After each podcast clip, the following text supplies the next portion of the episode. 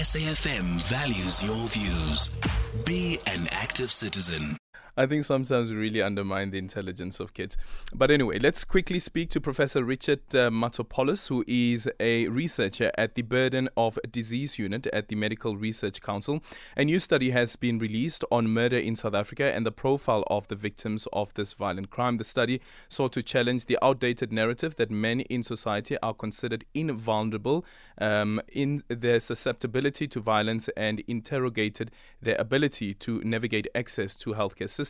Um, the study recommended that more work needs to be done to reduce the rate of men being murdered as they fall in the vast majority of cases, 87% of the participants in the study.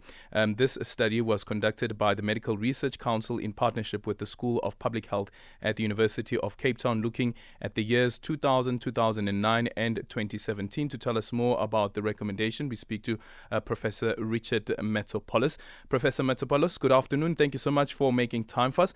Looking at the, the findings from the study, um, that while you would have seven men who die, for every seven men who are murdered, you have one woman murdered murdered. But why is that the case? Uh, thanks, thanks for taking an interest, Aldrin. Um, look, this isn't a, a new pattern. Uh, this has been going on for a number of years. As you can see from our study, similar proportions in 2000, 2009, and 2017. Um, so the purpose here was really just to highlight that enormous disparity because it seems that we haven't really done enough to change the profile. Um, we go into some, we make some effort to try and describe the, how those cases are distributed and, and point out particular groups at risk. Um, so, you know, looking at age, age is a major factor. We know that men in, engage in risk taking behavior.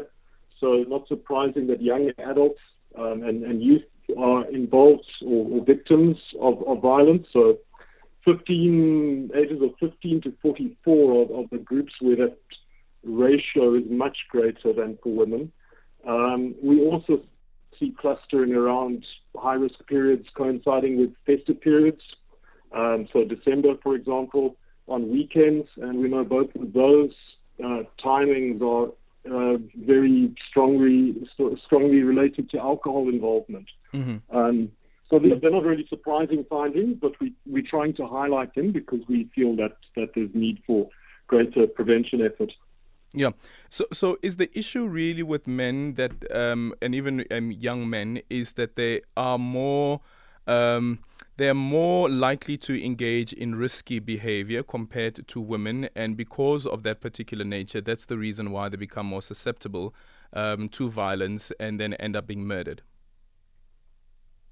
Well, I mean, you also have to look at the perpetrators. So mm. the perpetrators are primarily men as well. Um, so the, the, the risk-taking behavior and uh, you know putting putting yourself in a position where you're at, at risk of, of being assaulted is one thing, but but also you've got to look at the dynamics, the the gender norms around violence, and why perpetrators, for example, will exact different types of violence against men and and against women. So we know, I mean, it's no no surprise that uh, women in South Africa are subject to enormous amounts of, of abuse and sexual abuse, uh, primarily affecting women rather than men. But the levels of, of physical violence against men, that's also a gender dynamic that we need to under, unpack and understand. And it's not just adults. So mm. you even see that uh, amongst young children um, from the ages, you know, zero to four years old, very young children, you see that boys 80% more likely to be murdered than girls. So, so the type of violence exacted on men also has a, a gender dynamic that we need to understand better. Yeah. And what does the study also show about um, the provinces? When let's, for instance, look at the Western Cape.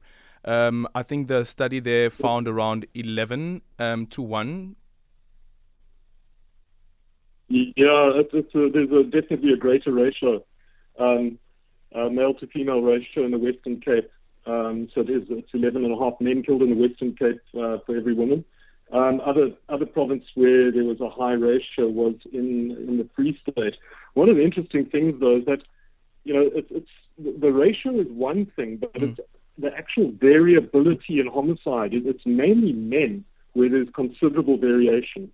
Um, so if you you look at the the, the rates, the, the range of rates globally, um, the places with very high homicide rates in the world are places with very high homicide rates against against men. There's much less variability with women.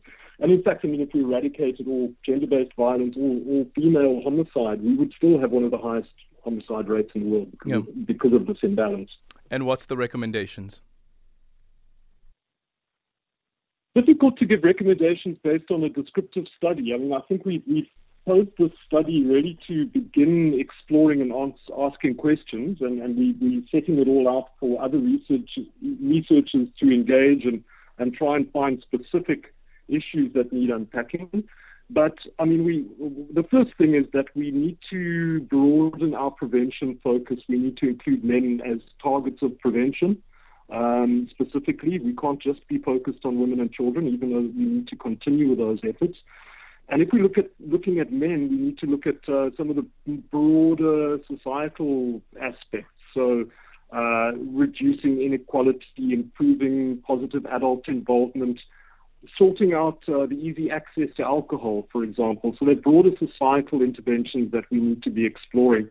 And, and the benefit is to the whole of society because men tend to be the carriers of violence. So, if you have violent men, they they grow up uh, and they, they, they pass it on to their children, and it becomes intergenerational, and the whole society suffers. So we just it's important that we take a broader population-based approach to violence prevention. Okay, thank you so much for your time, Professor Richard Matzopoulos, who's a researcher at the Burden of Disease Unit at the Medical Research Council.